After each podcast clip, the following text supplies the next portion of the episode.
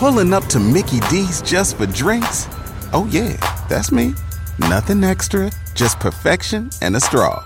Coming in hot for the coldest cups on the block. Because there are drinks, then there are drinks from McDonald's.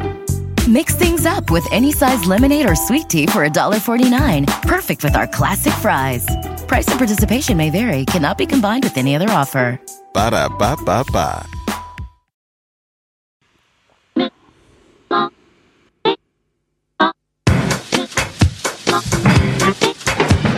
On down into the middle of the party the cool, happy, they went quiet. Talking about the power of the gospel. Cool, happy, they went quiet. Welcome to the You Are Not So Smart podcast, episode 251.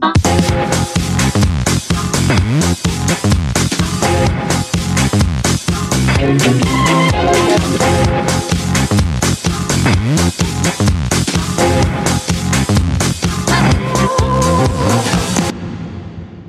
are you?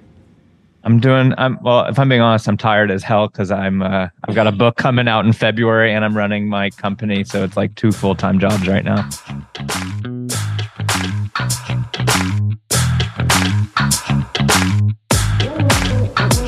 That is Nick Sonnenberg, a man who is very tired, but I wouldn't worry about whether he will pull through because he will, because he is very organized and very obsessed with the idea of saving time, which is why he's the guest in this episode. Nick is an operational efficiency expert, which is a real job in which he, as a professional, helps people, usually businesses and institutions, get things done. And seeing as this is a new year, we all just experienced one of the strangest times in all our lives. As the world opens back up and we're all trying to get back to our routines and our jobs and our responsibilities and our emails, I thought it would be interesting to spend some time with someone who has created a career around figuring out how to better spend our time at work.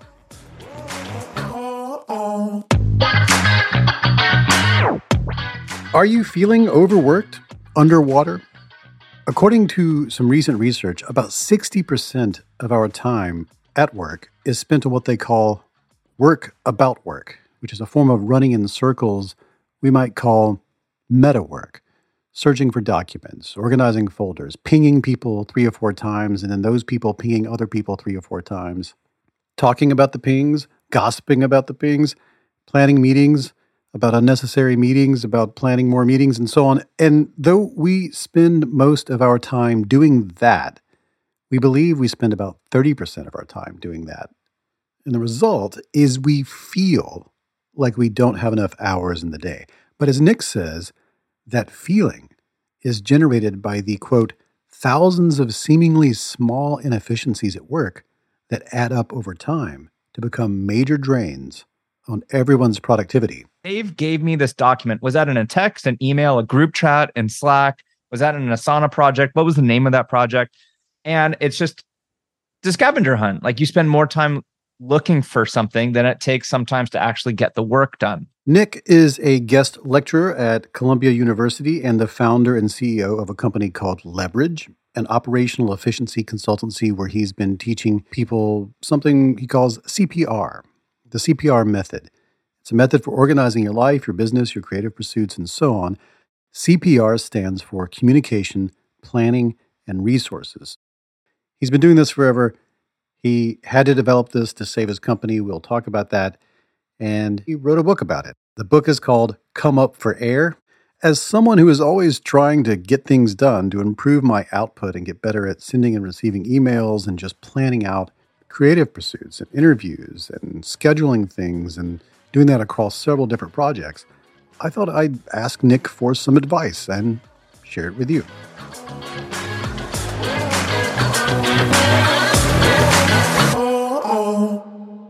I tried Asana. I'm like, that's too much stuff. I tried Notion. I'm like, that's too much stuff. I tried ClickUp. Like, that's too much stuff. I'm using Scrivener and Google Docs and all these programs because I kept trying to make one program be everything. And Uh, then you have this fantastic framework, which is No, you need to think in three silos communication, planning, and resources. And if you know the tool you're using for those things, you pick the tool that, that works with your brain, but make sure you keep it in those silos. You already solved a huge problem in my life. Nick, thank you. you're, you're welcome. Nick, uh, we'll start the podcast with that. And I'll, uh, what I'm going to ask you right now is uh, Nick Sonnenberg, who are you? What do you do? Why did you write this book? I am a entrepreneur. Um, I'm an author now. I have a podcast coming out. I'm a chess player, ex high frequency trader. And I wrote the book ultimately because I am obsessed with saving time and I want to leave an impact on the world where I could be known for saving millions of hours um, by the time I'm gone. And I, I wrote it for myself. I feel like writing a book, it really forces you to refine your own craft and really get clear on things. And so I wrote it for myself to really clarify these ideas. I wrote it for my team, I wrote it for my clients, and I wrote it for the rest of the world to save time because now, uh, especially on the on the end of a pandemic when people are really being forced to work remotely, I mean, these tools and, and my framework works whether you're remote or not remote. But I think now people have been thrown into this new this new concept of hybrid work, remote work, et cetera. They've been introduced to these tools in the last few years. No one's ever been taught how to use them. And I, I've seen firsthand the impact that if you just train people on the purpose of these tools and some best practices, it can completely transform your productivity, your experience. It's not just about time savings, it's culture. Because when people are dropping balls and overwhelmed and they're underwater, which is why I've called the book Come Up for Air, you know, it impacts culture, it impacts performance. So I, I really think that this is just a big missing piece um, to to having a high performing organization and team. I've seen the the impact firsthand that this content has made with how I run my company, and I've seen it firsthand with clients. And so I wrote the book because I've just seen the impact and I wanted to get it out there to a broader group and, and help a bunch of people. I know so many people who are content creator people. I'm looking forward to the day we have a better term for that. Uh, but right now, we still call it content creators. Uh, I know I have friends who are YouTubers. I have friends who are podcasters, authors, people in these worlds, people who have moved into Substack land. And everybody's system is really Byzantine and strange, and often they're getting stuff done in spite of themselves. So we're never it never stops. This this concept of like let's get productive, let's stay productive. But I keep shifting what I'm doing in a way that I feel like I'm upending whatever progress I made in some way. The biggest hurdle people have to get over is the psychological hurdle. Because to your point, people all think that they're productive. Like there's so many people where we're telling them about how we train in inbox zero, which if you just use email properly, you could save hours a week, like three to five hours a week on average, depending on volume.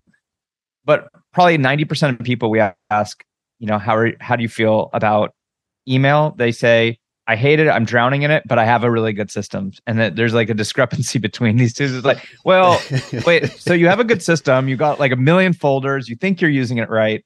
Um, but you're missing a lot of stuff and it's wasting a lot of your time. And so there's a psychological hurdle that you have to get over with some people where you have to be like, all right, I need you to have a learner's mindset, you know, back to mindset and just always be thinking that there's a better way and you haven't got it all figured out. And I think that mindset is the most important mindset to have with all this stuff.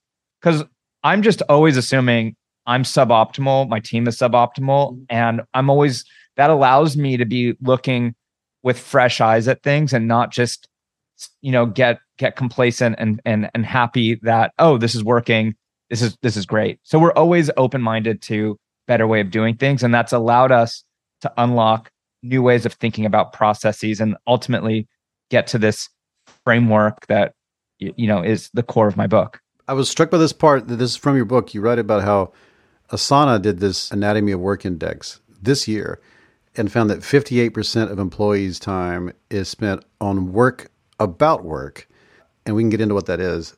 Almost 60% of your time is spent doing this thing, but people believe that about 30% of their time is spent on this thing. This, you write, is one of the main underlying causes why you feel overwhelmed. You don't consider how much time you're actually spending on this minutia. It leads to this thing I really want to talk to you about that that your system addresses head on. The scavenger hunt that is ruining your work life, just go. Whatever comes to mind about whatever I just talked about. you know, I when I talk to people when I when people ask me what do you do and I say, well, we run a consulting company. We we train we train people in best practices of these tools and ultimately we remove the scavenger hunt. It's like everyone gets what we're talking about, right? It's a scavenger hunt where it's like what it what Dave gave me this document. Was that in a text, an email, a group chat, in Slack? Was that in an Asana project? What was the name of that project? And it's just the scavenger hunt. Like you spend more time looking for something than it takes sometimes to actually get the work done. Right. And this is this is when I say I want to save millions of hours across the world, it's this waste. No one likes going on a scavenger hunt. No one likes when your keys are lost and you have to be looking under your couch and in in the nooks and crannies to find your keys like that. You know, it's anxiety ridden. You're not adding value to the world. Like, let's get rid of that. And the way to get rid of that is you align on the purpose of each of the each of those three pillars we talked about, CP and R. You you align with your team the purpose of each tool and where things should be put.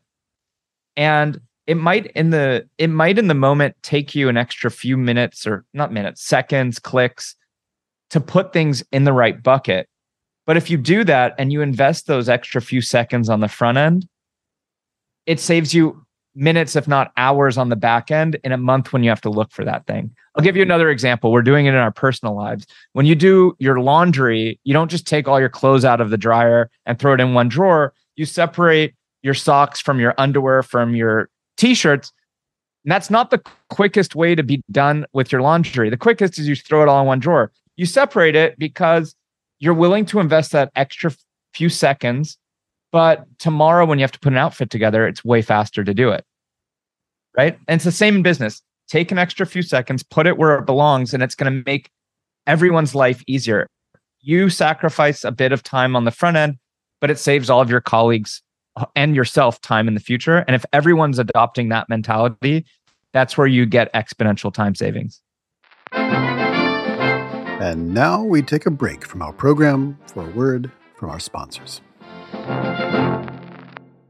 This show is sponsored by BetterHelp, and I'm very proud to have BetterHelp as a sponsor. I was using BetterHelp before they became a sponsor, and I was very excited to learn that they wanted to sponsor this program.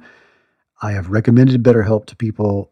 I know people right now who I've recently onboarded. I had a friend who had a really difficult medical event and was experiencing a completely new range of anxieties and feelings and concerns.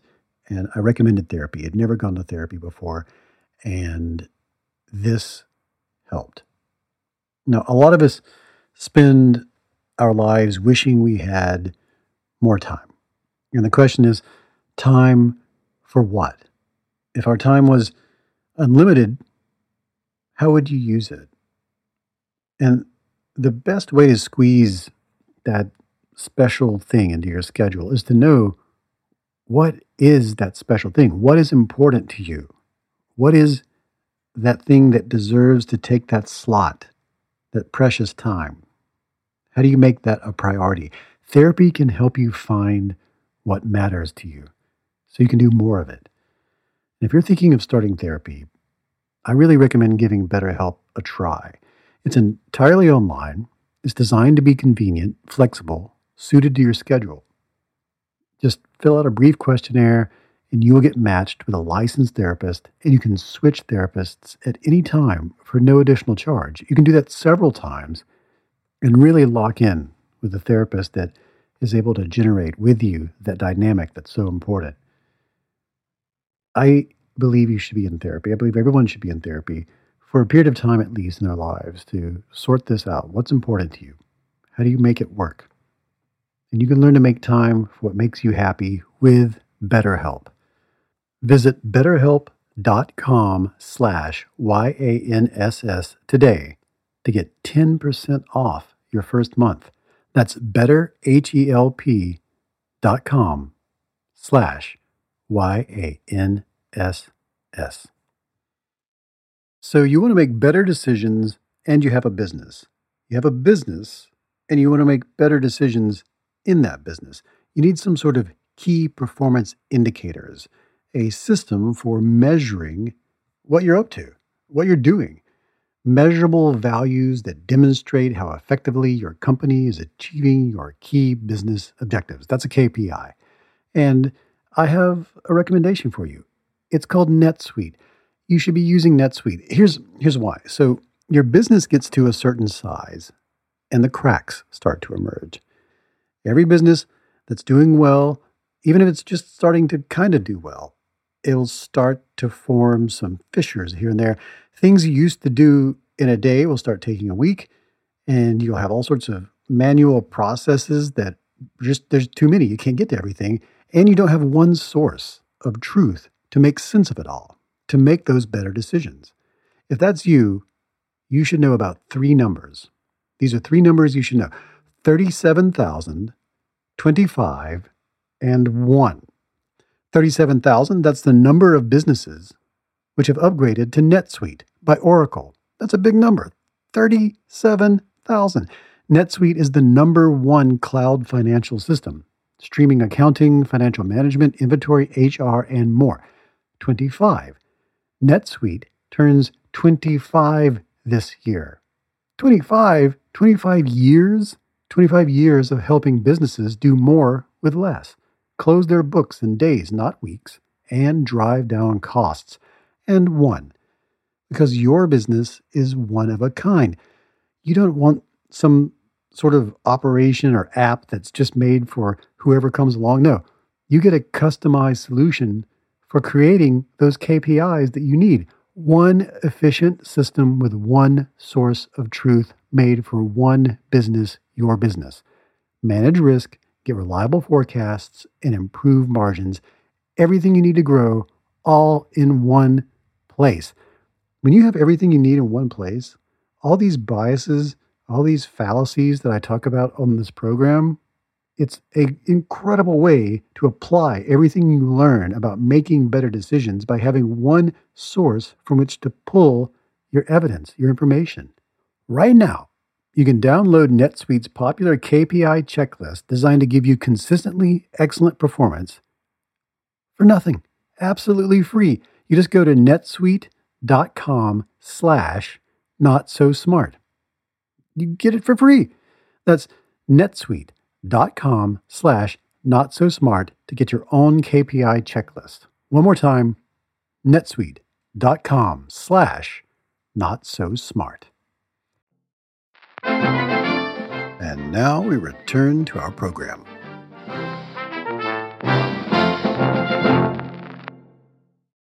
How do you take your personal notes? Like when you have an idea that pops in your head while you're walking from one room to the other, what do you do about your no- your note taking? Kind of back to that CP, the, the idea of CPR.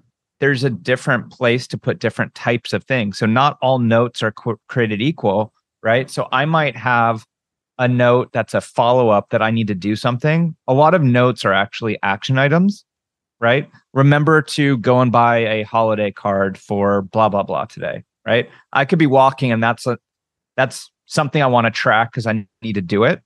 So if it's if it's something like that, I'll put it in Asana, which is our work management tool. We talk about it in the book.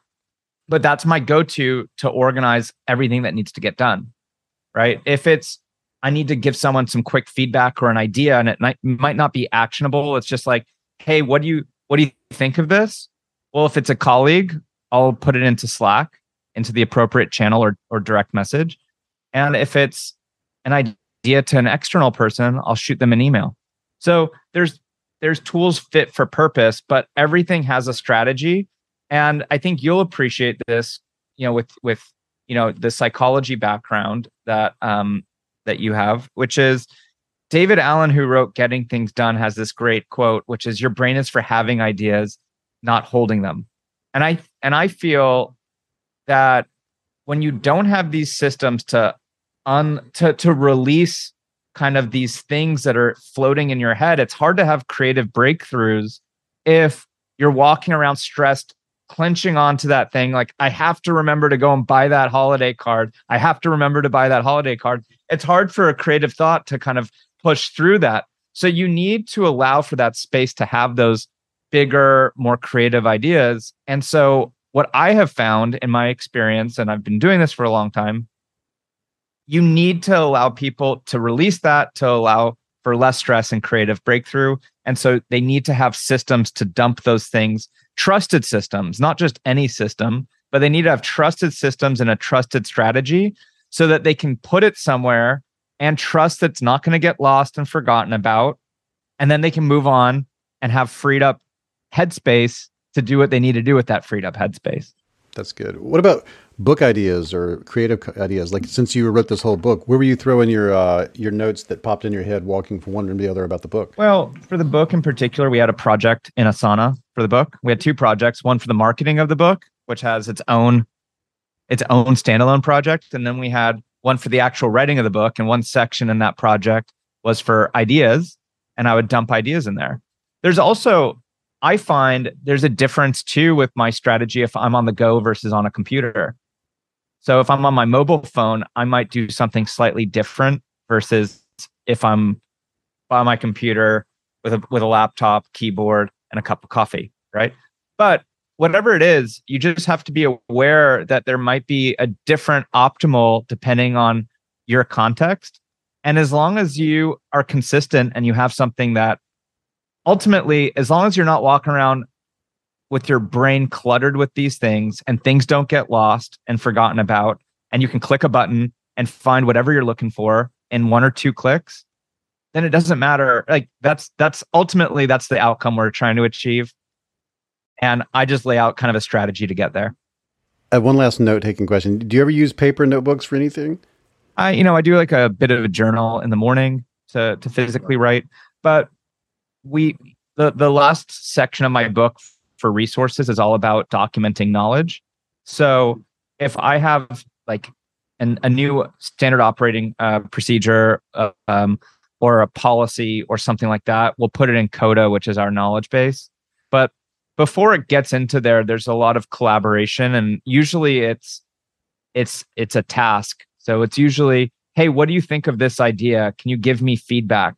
So there's an action there's a verb in there. I want you to do something. I want you to give me feedback on this idea. So then that would be my trigger to put it into for us Asana because we're we're still working it out. Once it's worked out, then we'll store it kind of in our storage, which is Coda, which is where you go to find any any SOP.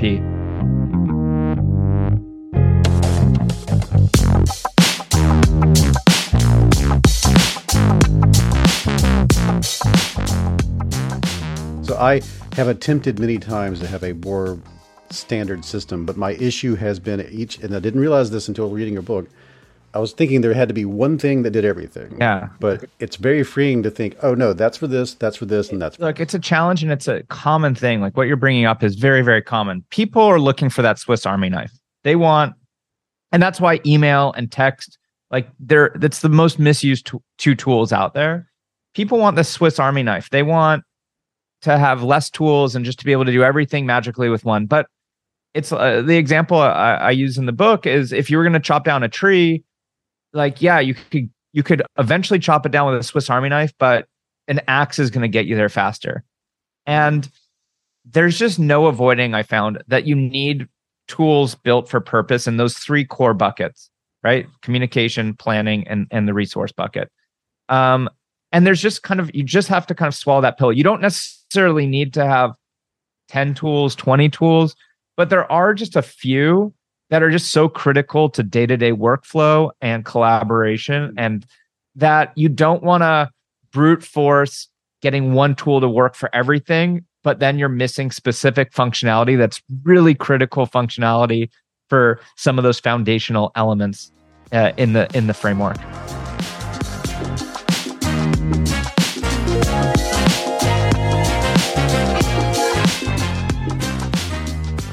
You were underwater when you were writing the book because a, a bad thing happened to you uh, in October of 2017. What was that bad thing? Wow. I mean, we all have our story, right? So mine, you know, in October of 2017, um, we're, we're still early on in, in the company. We were a, a freelancer marketplace back then. So in the early days, we were doing, we were doing, ta- we were always in the, in the business of saving time for people So we were taking work off of people's plate and had a freelancer marketplace, and we would match you up with someone that could get work done for you. We scaled very quickly. We scaled to 150 people in the first year because of all the automation and kind of back end systems that we had. But with uh, despite all that kind of superficial success, in October of 2017, I'm meeting up at a co-working space with my then business partner and he taps me on the shoulder and doesn't give me tells me he's leaving. He doesn't give me 2 weeks, 2 days. He gives me 2 minutes notice. And I'm like literally standing there. I go white, my palms are sweating and I'm like this is going to be like we could probably go bankrupt here. And at that moment, yes, we had grown really fast and we we you know to the outside world we were this kind of really cool fast growing startup but behind the scenes what you have to understand is he was the face of the business. No one knew who i was. I was the behind the scenes guy. So we were growing 20% a month new clients but we had 15% uh, clients leaving also. So we were net growing at 5% but it was good marketing masking some foundational fundamental problems in terms of our process and uh, and the services that we were offering. So when he left, that 20% went to zero. I'm left with 15% of churn each month. So in a in a 3 month period, lose 40% of revenue. Over half the team leaves, either go to work with my ex business partner um, or um, you know quit. Rumors are go- getting spread that we're going to go bankrupt cash out my 401k. My dad took a second mortgage on a house to uh, loan me money for payroll. Bank accounts frozen. I mean, it's like the typical, you know, horror story that you that you hear in these things, right? And people were recommending to go bankrupt. Like we had three quarters of a million dollars of debt. We were losing half a million a year in, in uh, profit. So we had we had some positive things that we were you know, that definitely there were some positive things, but there were some foundational things that were broken. And so when he left, I really had to take a hard look in the mirror and decide, am I going to figure out how to turn this around, or am I also going to jump ship? And um, and ultimately, I I felt an obligation. We owed a lot of service credits to people that had pre-purchased. Um, so I didn't feel it was morally correct to just you know leave them and i also i could see a path to turning things around i could see where there were some gross inefficiencies with how we operated. I had a vision for where i wanted the company to go to. And i ultimately decided i'm going to stick this out because i i'm i'm confident that i will be able to turn this around. It was way harder than i thought it would be but it forced me to it forced me to figure out the cpr framework. Because when I was when when you have 150 people on the team with no org chart and a bunch of stuff broken, you have to think pretty quickly or you don't have time on your hands. So it forced me to really analyze deeply the biggest broken aspects of the business and it and it forced me to realize we had broken communication. We were wasting a lot of time with how Slack was rolled out. So we had the right tools, but we weren't even using them in as good of ways as possible. We had a lot of things figured out. I had I had automated more stuff than you could possibly uh, uh, think about, and we've always been really strong with process. But I really at 150 people and no org chart, problems really become obvious. So it was obvious that there was a better way to use communication tools. I couldn't answer questions as easily as I wanted in terms of I couldn't click a button and know all the my priorities. I couldn't click a button and know what's past due or what the status of things were. So that's the planning part of CPR. I knew that I wanted answers to those things and it wasn't easy, as easy as I wanted it to be. We were always good on the last part, the resources. Had I not have documented our processes and SOPs, we would have gone bankrupt for sure. So that kind of saved me and I and I acknowledged, okay, you know, when when that doesn't always have to be a business partner that picks up and leaves with two minutes notice. It could be someone gets COVID and they're out for a month, or you know something else happens. And it's in those times where you really realize how important it is to document what people are doing. You never know what could happen, and it's kind of like buying an insurance policy that you can't go to you know farmers or wherever and buy an insurance policy on your CFO to run payroll for you. But if you document, it is like buying a pay uh, an insurance policy. So anyway, that's my long-winded way of saying we almost no, that's I we almost this. went bankrupt. It forced me to tighten up these things over time. I was able to turn the company around. Um, you know, I'm, I'm happy to say now we're very profitable. We're way bigger revenue wise on a much smaller team, and it's because it's it's literally like we're a great case study of how how impactful this stuff can be. But people started reaching out, Dave, and, and started asking, can you do this for us? They started seeing kind of this shift. And so we I started, you know, showing some people and, and you know, we started off, it could be a million dollar a year vet hospital or a five million dollar a year financial advisor. And then we started bigger people, you know, in the hundreds of millions or billions started reaching out from poop sprays to some of the most famous um, uh, life coaches um, that you've probably heard of um, or Fortune 100 companies. And everyone had the same poop sprays. Poop, Poo-Pourri, everyone. Poo-Pourri is the name of yeah, yeah, p- yeah. If you didn't know the poop yeah. spray, it's Poo-Pourri. It Actually, it's rebranded now. It's Pourri. They've they've uh, expanded oh, their suite. Oh, okay, but it doesn't matter if you're a poop spray or you're a Fortune 100 company just like how it, it, it helped me, every company, no matter industry or size, you need to communicate with people. You have clients, partners, you have internal people. So you everyone has to communicate. Everyone has to has to plan. Like everyone's got work to do. Whether you're a lemonade company or you're a poop spray, you've got projects and tasks and work, and people need to do that work. And then again, you could be a massive tech company, or we've also worked with some of the largest condom uh, uh, brands in the world.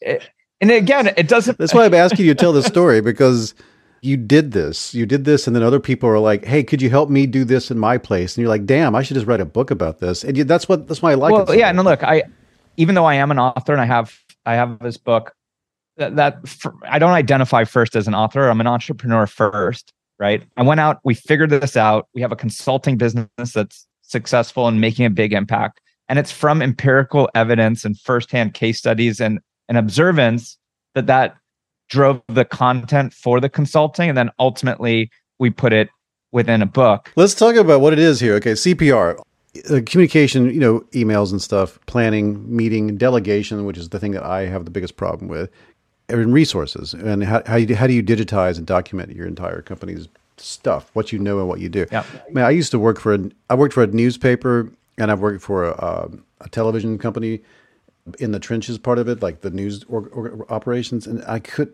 Oh man, I just wish they had this system. It was that system was just that guy's pile of shit, this guy's pile of shit, everybody's pile of shit into a meta pile of shit. Yep. And then the news director who walks in and goes, "What are we doing today?" And we're like, "I don't know." And then like the the head of the whole place who comes and goes, "What are y'all doing compared to everybody else?" we would have department head meetings, but it was mainly everybody saying, "Here's what our pile of shit's doing this week," and then they they go, "That sounds good." Well, corporate is hoping we do this in this quarter, and then they leave, and it was just chaos, just a chaos, a river of multiple chaos flows in every direction, and how it was bonkers to me. And and, and also, it's not just it's not just that you guys were wasting a lot of time that was time that could have been spent adding more bottom line value to the business but I could guarantee that culture was being impacted too. And balls get dropped, and then trust deteriorates because you don't trust that this colleague is actually going to deliver to you on time, whatever it is that they're supposed to deliver. So then you start having to do multiple follow ups to them. Hey, uh, hey, uh, Dave, are you are you sure? Uh, just friendly reminder: Are you going to get this done by Friday? And it's like a text, and email, and like you're now you're stressed and you're like hitting them in three different places because you know that you can't trust that they're actually going to get it to you so then you have to panic and stress and it's just this like vicious never ending cycle cuz yeah every person is do is getting that from every other person yeah. Like every person is pinging every other yeah. person four yeah. times so each person's receiving 200 pings going, ah, I'll never get yeah. this done. And, and and and honestly, it's just as simple as aligning them. These are the tools we use. This is how and when to use them. And then you spend a little bit of time training them and having them put things where it belongs. But then you save these triple dings that everyone now has to have that no one likes as a byproduct of just not having this framework in place. Let's start with the first bucket, communication. You mentioned like if you're going to go on a, uh, a camping trip in the forest, you need you need at least two things: a walkie-talkie to communicate and a map to navigate. And then you say, I would also add a guidebook, things you need to do in certain situations, uh, and maybe your experiences in the past. What do you mean by communication? Because you have several tools in here and, and a subdivision into internal, external. Communication to me is you're, you're giving an, an update like, hey, welcome Dave to the team. There's no action. I don't need to hold anyone accountable for that, right? I'm not going to be checking did you get something done. It's really just information. So, or hey, do you think that this is a good idea? You know, those those are communications. I I'm going to be out this Friday, an announcement. Those are communications. Those should go in a communication tool, right? We recommend text for personal, Slack or Microsoft Teams for internal, and email for external. Now, that's very simple and like that's kind of step 1. Then the next step is whichever tool you use, you have to use it right. So email, we teach inbox zero. Slack and Teams, you should have uh, knowledge of what when to use a channel versus a direct message, naming conventions, private versus public, third party integrations. Like that's the next step. But even just as simple as personal, internal, external, and even before that, what is communication versus something that's task and project related, right? So that's your walkie talkie hey, welcome Nick to the team. Hey, I'm out this Friday. That's you're communicating. Now, hey Dave, um, can you edit this podcast by Friday? That isn't communication anymore. Now you're now I'm giving you work that needs to get tracked. It's assigned to a person with a due date. There's accountability there. I don't want it to just slip through the, the cracks. Now we might communicate on that task and any of these tools that I mentioned in the book, like Asana or we talked about ClickUp and Monday, all of them have the ability to comment and collaborate on that task. But that is something that doesn't belong in text, email, or Slack. You don't want that to slip through the cracks. You want to capture that in a work management tool. So that's the, the map, right? And then um, the the guidebook that you're referring to in that example is knowledge. So I we might make a decision that the last week of the year we close the office, right? So we want to log that so anyone can see it. We might want to have a policy. We want might want to document our core values, right? So we have some core values. We want people to easily access those core values. So those that's all in our knowledge base. In these buckets, you've got internal, external, in the communication in planning, you've got your work management tools, but also there's another subdivision here in, in resources, which is just knowledge base, process management. Uh, I'm not familiar with process management stuff. Could you educate me on what this even is? So, yeah, within resources, that's all about documenting knowledge. And we split that up. Just like communication, there's a separation between internal, external, personal. On knowledge, we separate it between static and dynamic. Static knowledge answers the question who, what, when, where, why. Who's the CEO? What are the core values? Where's the office? That goes into a company wiki like a Coda um, or Notion or Confluence. But then there's another type of knowledge that answers the question how? How do you onboard a new team member? How do you do payroll? And so that's a sequence of steps that have to be done in some conditional order. And that's what I would call a process.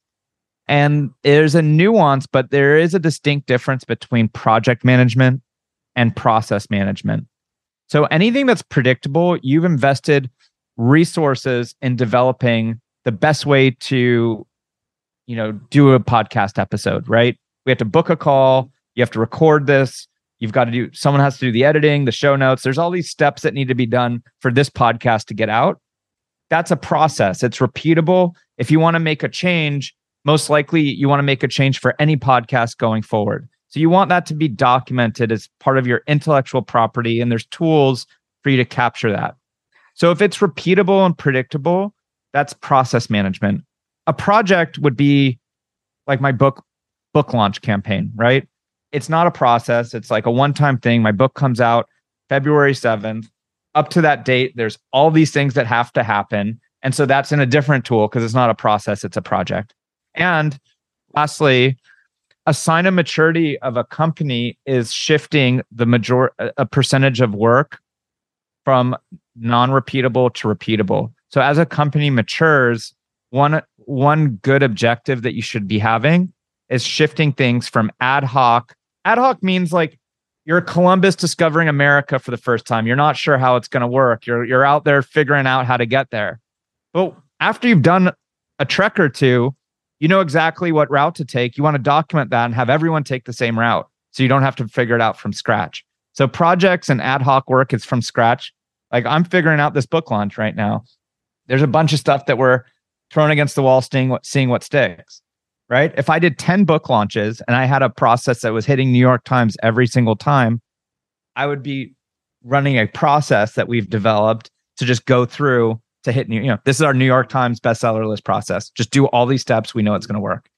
What comes to mind here is the post-apocalyptic zombie survival things, where you're like, we got to reboot everything, and you we got to start from scratch, uh, and or you know, Library of Alexandria type events that burn down your thing. I'm, I'm realizing now, talking to you, how many companies I've worked with that are just always in that state already.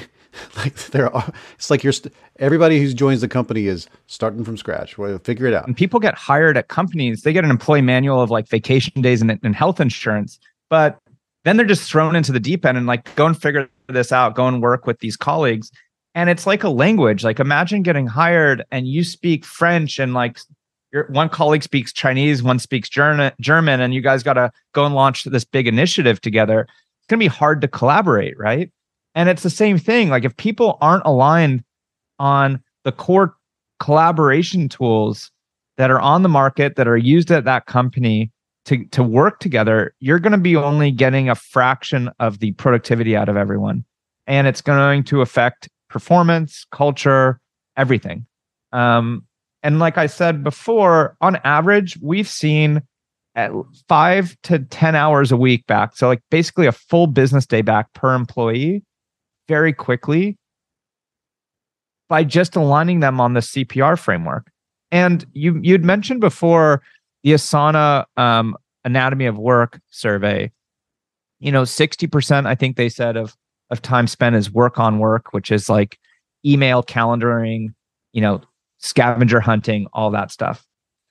So another way to look at the benefit of this stuff is say you work um, say you work let's see what's a good math example here well let's say you work a 50 hour week right and say 45 hours is work on work stuff like crap like email meetings calendaring right and only five hours is um, for high level type of stuff like you sitting down and thinking about a new strategy for your podcast right so if if i save you five hours a week either by teaching you how to get to inbox zero in email, teaching you asynchronous communication tricks, rolling out Asana, whatever it is, right? There's a million ways to save time, right? So even if we get you half a day back, five hours, you've doubled the amount of time you have for that high level work, right? Because out of 50 hours, a lot of people only have five hours of time for high level work.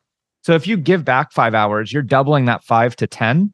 And so in some sense, you're doubling their productivity for time that they can spend on high level work. Because when you break it down, it's really actually a, only a fraction of your week you have to spend on that stuff that really drives your business forward. And it doesn't matter if you're a solopreneur, if you just work by yourself, you have a team of two, you could have a team of 200. Time is time. And there's concepts that are just as applicable if you're if you're one or if you're a hundred. It's just that complexity scales exponentially with team size. So the longer you wait, the bigger you are, the harder it is to make any change in a company. And the more coordination, the more training. So the smaller you are, the easier it is to make any change.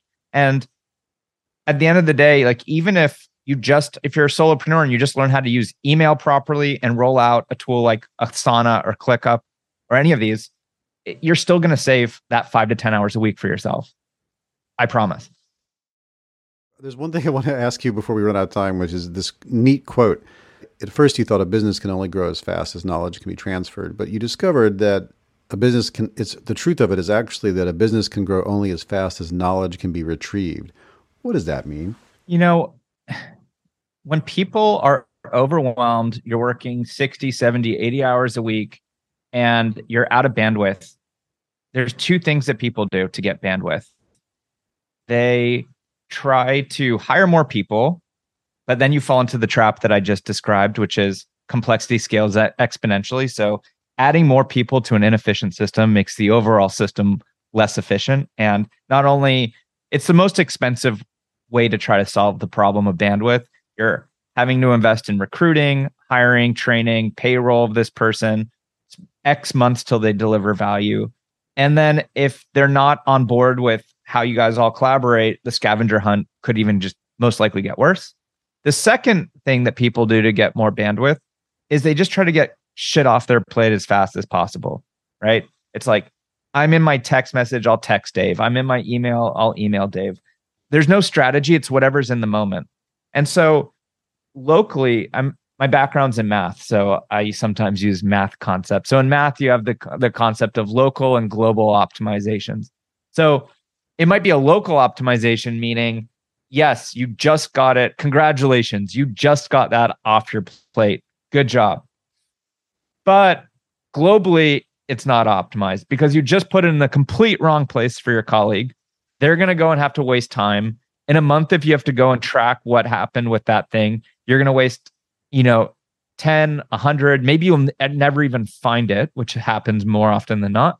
So in the moment, yes, you tick the box, but you've just made work much harder for everyone long term. And if your colleagues have the same mindset, right? Now, when they want to get stuff off their plate, they're doing the same thing to you. And so if everyone just makes an agreement, we're going to optimize for retrieval. We're all going to take pause, no matter how busy we are, and we're going to do the extra two seconds to put it in that right bucket. We're going to put the socks in the sock drawer, the underwear in the underwear drawer. And we're all going to make this commitment because we know as a team that if we all do this, it's going to circle back and it's going to make my life much easier and it's going to make the company better, the culture better, the performance of the team better. And so that was the big shift, seeing that people are doing things in a way that's selfish and optimizing for themselves to get stuff off their plate, but rather people should be thinking what's best for the team, what's best for the organization. And when you shift the mindset to be thinking more holistically for the group, that's where the shift happens from optimizing for transfer versus optimizing for retrieval.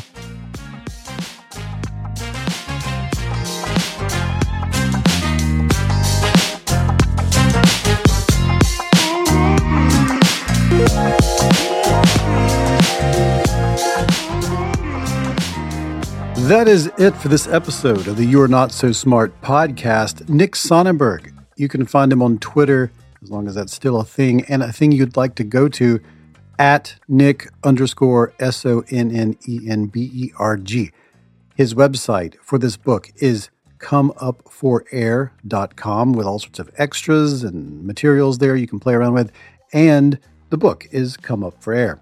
For links to everything that we talked about, it's in your show notes and at youarenotsosmart.com. You'll also find a link to the homepage for How Minds Change in your show notes with all the podcasts and other places I've been appearing and giving interviews. Just scroll to the bottom of that page to listen to those and look at that stuff. Also, I started a newsletter. It's called Disambiguation.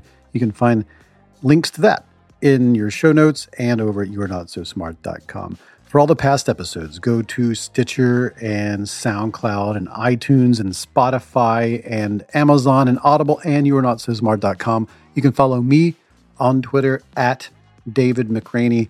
Follow the show at Not Smart Blog. We're also on Facebook slash You Are Not So Smart. And if you'd like to support this operation, help make it better, help pay for transcription and other services and features and things, go to patreon.com slash You Are Not So Smart. Pitching in at any amount will get you this show ad free, but the higher amounts will get you signed books and posters and t-shirts and other things. The opening music, that is Clash by Caravan Palace. The best way to support the show is just tell everybody you know about it. If any episode really, really resonated with you, share that somewhere and check back in about two weeks for a fresh new episode.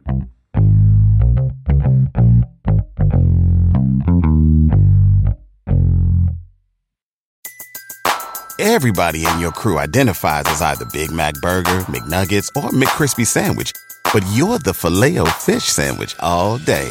That crispy fish, that savory tartar sauce, that melty cheese, that pillowy bun. Yeah, you get it every time. And if you love the Filet-O-Fish, right now you can catch two of the classics you love for just $6. Limited time only. Price and participation may vary. Cannot be combined with any other offer. Single item at regular price. Ba da ba ba ba.